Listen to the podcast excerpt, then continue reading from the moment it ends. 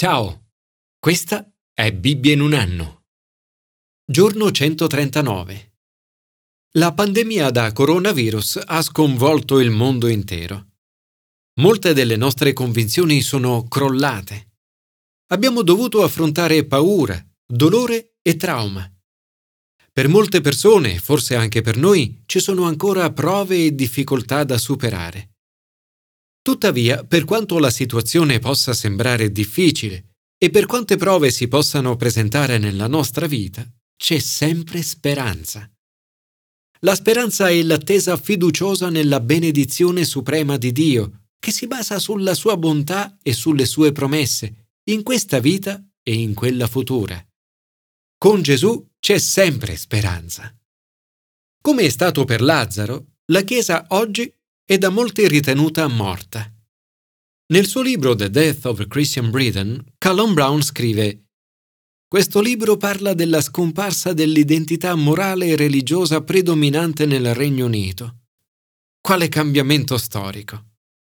Non si è trattato di un processo prolungato e persistente. Per convertire la Gran Bretagna al cristianesimo ci sono voluti diversi secoli, in quello che gli storici hanno chiamato Medioevo ma ci sono voluti meno di 40 anni perché il paese lo dimenticasse.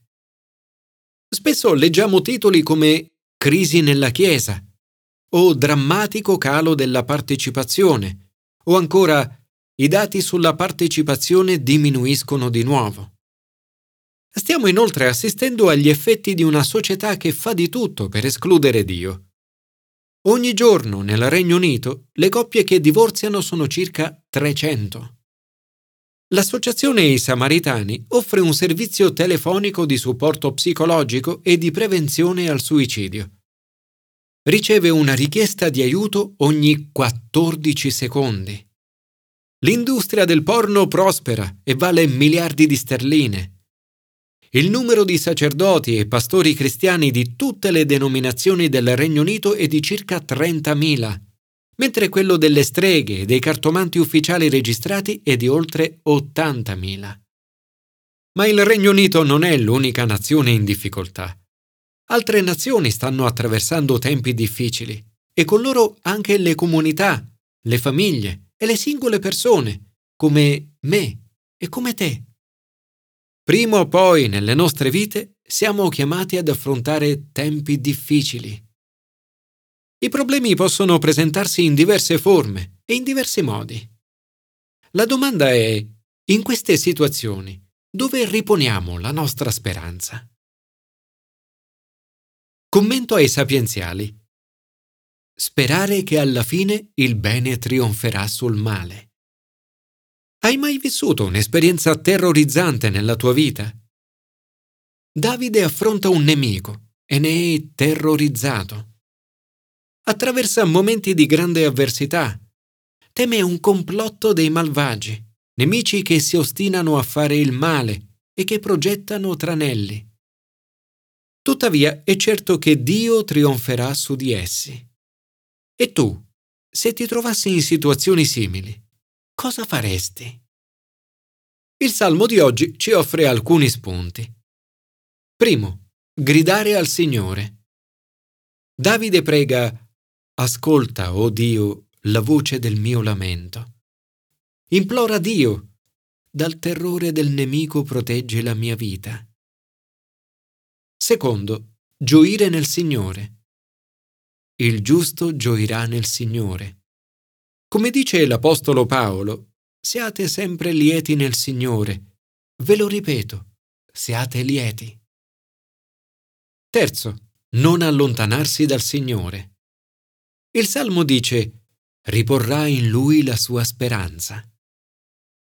Quarto, dare gloria al Signore. In lui si glorieranno tutti i retti di cuore.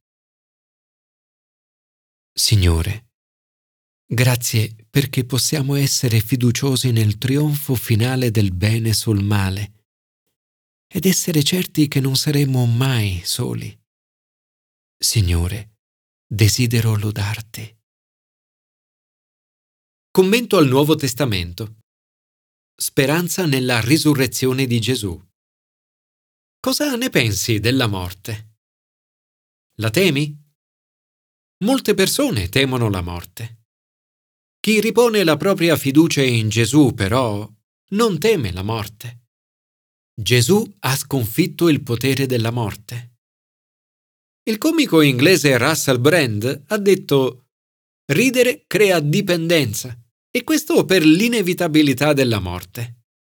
Ridere ci offre una fuga temporanea, per un momento ferma la paura della morte. Ogni essere umano ad un certo punto della vita si trova ad affrontare il problema della morte.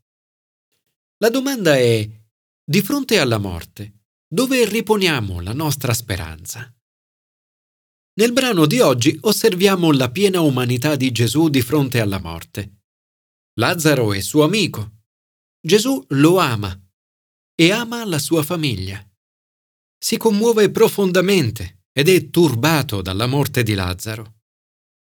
E nel versetto più breve dell'intera Bibbia leggiamo Gesù scoppiò in pianto. Eppure Gesù è, e lo è in modo unico, la risposta alla morte.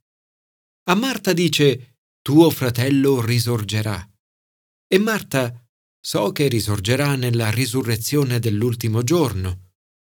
Ma Gesù le annuncia, Io sono la risurrezione e la vita. Chi crede in me, anche se muore, vivrà.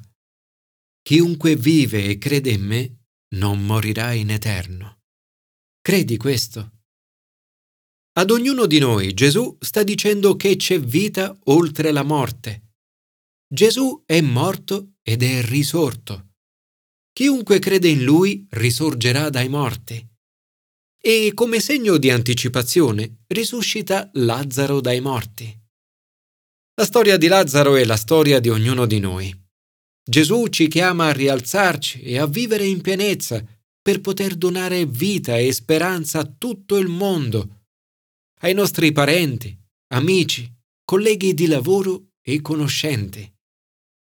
Questo potere di risurrezione è dentro di noi alla Chiesa di Roma Paolo scrive Se lo Spirito di Dio, che ha risuscitato Gesù dai morti, abita in voi, colui che ha risuscitato Cristo dai morti darà la vita anche ai vostri corpi mortali per mezzo del suo Spirito che abita in voi.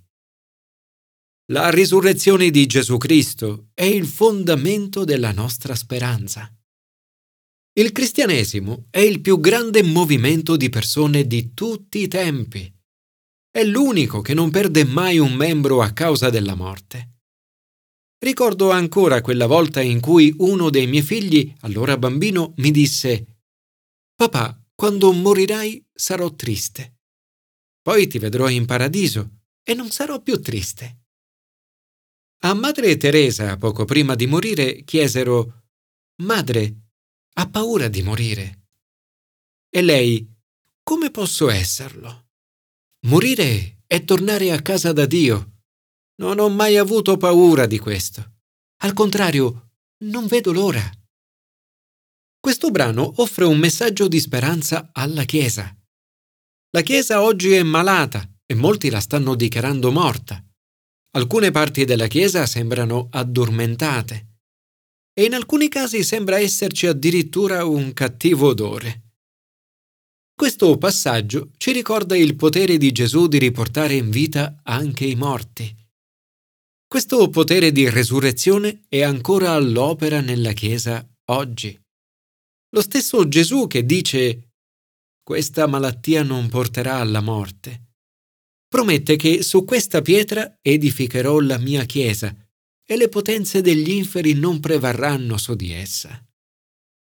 Riferendosi a Lazzaro, Gesù dice liberatelo e lasciatelo andare. Oggi molte parti della Chiesa hanno bisogno proprio di queste parole, di essere liberate, di ripartire e di andare. Alla riapertura della chiesa di St. Peter a Brighton, il giornale Brighton and Hove Argus ha scritto come Lazzaro, la nostra cattedrale non ufficiale della città ritorna alla vita. Per questo il nostro programma di church planting, cioè di riapertura e ripartenza di chiese cristiane, è stato chiamato Progetto Lazzaro. Signore, grazie per la tua forza di risurrezione che hai messo in me e che come Lazzaro mi invita a rialzarmi e a portare speranza agli altri. Oggi ti prego per la mia famiglia, i miei amici, i miei colleghi ti chiedo di portare loro nuova vita. Fa che possiamo vedere la Chiesa riprendere vita in tutte le nazioni. Commento all'Antico Testamento. Speranza nella parola del Signore. Sei consapevole che Dio desidera stare con te e comunicare con te. Anche tu, come Samuele, puoi dire parla, perché il tuo servo ti ascolta. Sono tempi difficili, non solo per il popolo di Dio, ma per tutti. Un tempo in cui Dio è quasi silenzioso. La parola del Signore era rara in quei giorni, le visioni non erano frequenti. Deve essere stato straziante per Eli vedere i suoi figli disonorare il Signore. Dormono con le donne che prestano servizio all'ingresso della tenda del convegno. Disonorano Dio, il quale aveva detto chi mi onorerà, anch'io lo onorerò. Chi mi disprezzerà sarà oggetto di disprezzo. Come conseguenza di questo disonore, il popolo di Dio viene sconfitto. Eli muore con il cuore spezzato. Sua nuora dà alla luce un bambino di nome Icabod. Se n'è andata lontano da Israele la gloria. Eppure, pur in questi tempi terribili e difficili per il popolo di Dio c'è speranza. Il Signore chiama Samuele. Dio si rivela a Samuele ed egli ascolta il Signore. Dice, parla perché il tuo servo ti ascolta. Il Signore risponde, Ecco, io sto per fare in Israele una cosa che risuonerà negli orecchi di chiunque l'udrà. Samuele è pronto a trasmettere il messaggio nella sua interezza, per quanto impopolare, imbarazzante e difficile. Non nasconde nulla. E Dio, di conseguenza, si serve di lui per fare grandi cose. Samuele crebbe e il Signore fu con lui, né lasciò andare a vuoto una sola delle sue parole. Parla, Signore perché il tuo servo ti ascolta. Signore, aiutami ad ascoltare attentamente la tua voce e a trasmetterla perché anche altri possano ritornare a sperare.